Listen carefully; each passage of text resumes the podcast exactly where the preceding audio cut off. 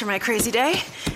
My packed commute, all those unread emails in my inbox. But I'm getting stronger, faster, and pushing myself further every day.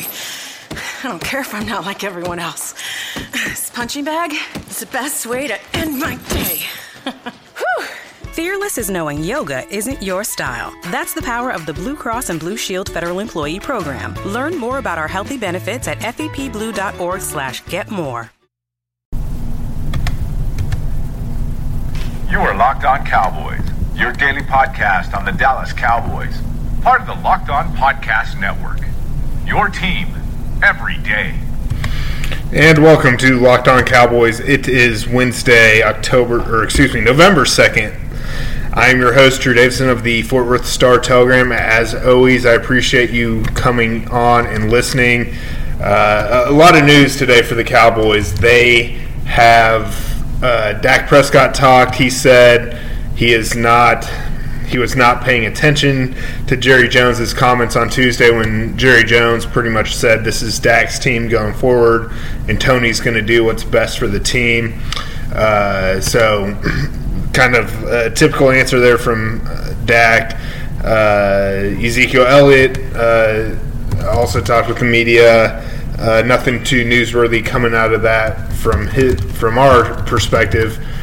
Uh, you know, just getting ready for the Giants. The big news might have been NFL Network analyst uh, Brian Baldinger has been suspended six months uh, for saying the Eagles should have put a bounty on Zeke in last Sunday night's game. So that's kind of the big topics, big news of the day so far.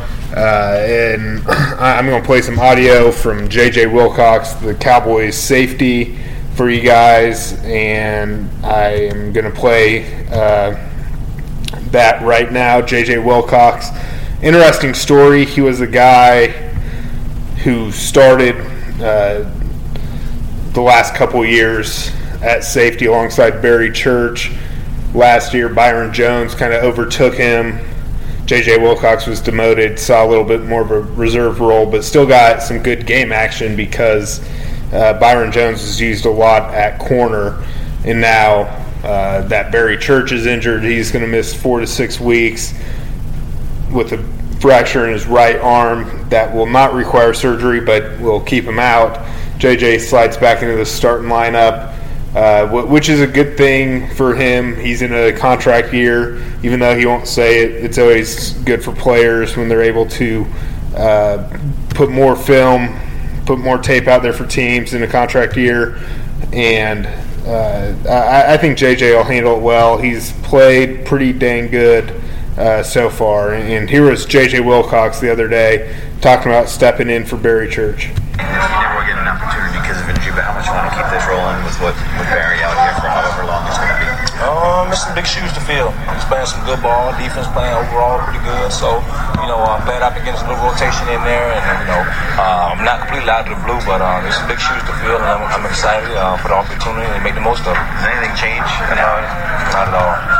So the thing is, we've been doing just been rotating, and I've been playing a little bit of strong, a little bit of free, and playing both of them to keep me in the mix for opportunities and for chances like this. For dime now, do you move into that role with Barry and uh, Jordan? Yeah. How so, does that? So it kind of um, just playing the same way. You know, instead we had to find a, a whole safety, which I was playing when, when Barry was in, so I'd be fulfilling that spot and, and going from there. JJ, how big of an opportunity is this for you to going into a contract here? Uh, it's just not about me. It's about this team, uh, about keep winning. It's about Cleveland. Did you see Kendall's reaction after your hit? Yes, I did. Yes, what I did. It was outstanding. uh, it was one of the best, you know, uh, reactions I've seen in a while. You know, so I'm glad he's on my sideline. It was crunk, but uh, it's good just to feel the energy. Does everybody see that replay in the in the rooms? Like, look at this guy, or did everybody know he did it during the game? Everybody seen it. Uh, Coach Gary kind of put it up in the big screen. Yeah, just to show the emotion and how everybody locked in from the coaches to the players. So it's a good sound. JJ, not playing as much as you did previous two years, how, how have you kept a positive mindset and, and, and kind of gone about your business yeah. this season? Um, stuff could have went a lot worse. I, I could be out of the league now. Could be with a different team. I could have been going from three or four different teams. So I've been blessed to be in the situation I'm in now, and, and that's how I take this opportunity. It's a blessing coming. You know, I mean, you have to stay positive with what you can do and what you can control. Yeah. Spots free and strong. They're pretty interchangeable. They don't change. They're the same position with the small of the defense. You know, um, you got your basic cover threes and cover twos and cover ones, so it's all the same thing, just coming from a different different side and at different times. Where do you think that you the from your rookie year? Um, learning when to tone it on and turn it off, such as big hits and stuff. You know, just working on my angles every day. It's still a, still a day to improvement. It's still a day to work, but um, and just understand the playbook mostly. You know, still fresh, coming off four or five years, just playing position itself from college. So it's a big transfer coming to the league. So, like I said, I'm just daily improvement every day and every second. For your rookie year, were you kind of going in thinking, I'm I'm gonna lay down a highlight hit, or at least try to on every play? Yeah, that was my mindset, you know. But you have to, you know, just play ball. And, you know, great players know how to turn it on and turn it off. So that was one of my big improvements that I'm trying to work on and still working on to this day. All right, that was JJ Wilcox, and as you heard, he is ready, and and I was impressed with how good of a mindset he's kept. As he said, you know, he could be out of the league, could have bounced around teams. He was definitely a candidate to uh, not make the squad coming out of training camp, just with Byron Jones moving into that full time safety role, and they drafted Kavon Frazier. Uh, who you know could have flashed some more potential than JJ, uh, but clearly the Cowboys like what JJ has brought, and he's still been an impact type guy for the team. He's 10th on the team in tackles with 20. He has three passes defended, forced a fumble earlier this season, so he has made an impact, just has not got the quantity of snaps as he has in the past. And kind of sticking with the secondary theme, Mo Claiborne has uh, also been ruled out for uh, the next four to six weeks with a groin injury, and uh, so that's a big blow. Mo was having a breakout season in year five, had kind of been a bust up until the season as a sixth overall pick coming out of LSU in 2012, but. Uh, certainly a big blow. The Cowboys will probably fill that with Orlando Scandrick playing more on the outside. Anthony Brown, the rookie six round pick out of Purdue, has played well when Scandrick has missed. Uh, I'm going to play some Brandon Carr audio for you guys in just a second. But let, rem- uh, let me remind you all this is Locked On Cowboys, part of the Locked On Podcast Network. Please check us out. We have insiders covering the team every day, like myself, who are in the locker room, around the coaching staff, asking questions to these players. So, for the most inside access, the most inside scoop you can possibly hope for, check out the Locked On Podcast Network.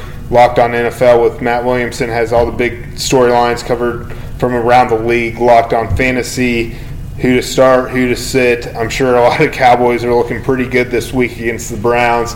So please check out the Locked On Podcast Network on Audio Boom on iTunes. Tell your friends, tell your family, tell your coworkers. Locked On Podcast Network is their number one podcast need. And getting back to the secondary, uh, here, here's Brandon Carr kind of talking about losing Claiborne for, for an extended period here coming up and and uh, t- touch on some other things about Scandrick and Brown and, and just kind of the state of the secondary uh, going into this big game at Cleveland. Yes, it is big, even though it's Cleveland, the winless Browns, uh, and you'll hear Carr talk. You know, you can't overlook any team because any given Sunday, uh, any team can win in this league. Thoughts on Mo being out here four to six months, four to six weeks? Um, it's going to hurt us. Um, you know, hate to see a guy like that who's been playing some, some good ball and um, having a good, good off season, good season um, to go down like that. But at the same time, you know, we have some guys in the locker room that look for the opportunity to go out there and make their plays, look for opportunities to step up when their number's called. And their number's going to be called this weekend. Um, it's going to be up to them to go out there and get this up ready to play. Also, the guys around them. Um, it's going to take all 11 guys to go out there and get the job done. And same with Barry, I'm sure. Just uh, secondary took a couple blows. Um, you know, it's about that time of the season. It's uh, the meat of the season, and uh, you know, get those injuries. But you know, those those teams that make those runs in the playoffs and um, always in contentions, always have those guys um, in the background ready. You know, they've been grooming them, um, they've been getting acclimated to the system, and they go out there and just never miss a beat. So that's what we hope for this week: get these guys ready to go out there and play fast. Is it good luck for you to always be there in the lineup, or is there something that you do? It seems like all these guys are dropping year after year, and you're always there week after week. I don't know if I, if I find the answer. I think I'm gonna write a book about it. Um, thank you for that one, though. I've just thought about that one, but you know, I think I've just been blessed. Um, to not have those major injuries, um, and the ones I've had, find I just found a way to, to fight through and play with them. Um, you know, training staff and just the staff outside of here. I'm um, taking care of my body, but you know, uh, you know, certain situations come for some guys. You know, that they're pretty aggressive guys mixed up in the box, so those things happen to them. But um, you know, I just try to take care of my body as much as I can and fight through the things I can't fight through. Brandon, last year's a nameless, faceless opponent in Manning in the, outside the locker room. We had a, I don't know if that's still a thing this year, but is it a situation you play a winless team? You have to take that approach. Oh, look at it that way. I think I care to think winless. Heck no, I don't care at all. Um, you know, we just want to go out there and continue to play our solid football. Um, doesn't matter who we're playing, what their record is. It's NFL. Um, any given Sunday, any given team go out there and put on their best performance and come away with a victory. So we want to make sure we go out there on the road um, and, and, stay together and take care of our business and do what we do best and go out there and make plays, stick together, um, and just have fun. Do you have to remind the guys not to overlook them? does everyone know that? No, we're all aware of it. Um, guys are pretty locked in, um, focus in, one day at a time, one week at a time. It doesn't matter our opponent, we got to go out there and get the job done. How much is Barry, big, man. He's always around the ball, uh, whether he's making a tackle, um, getting interceptions, making a play on the ball. So it's gonna it's gonna hurt in that standpoint as far as production is having our our leader, so to speak, out there in the back end. But um, we have you know some guys we can rally around and go out there, some veteran guys, go out there and make our plays and continue to hold it down in the back end until those guys come back. Along the same line, how would you make up for Church and all that? Um, just stick together, man. Just, just play 60 minutes of, of hard-nosed football.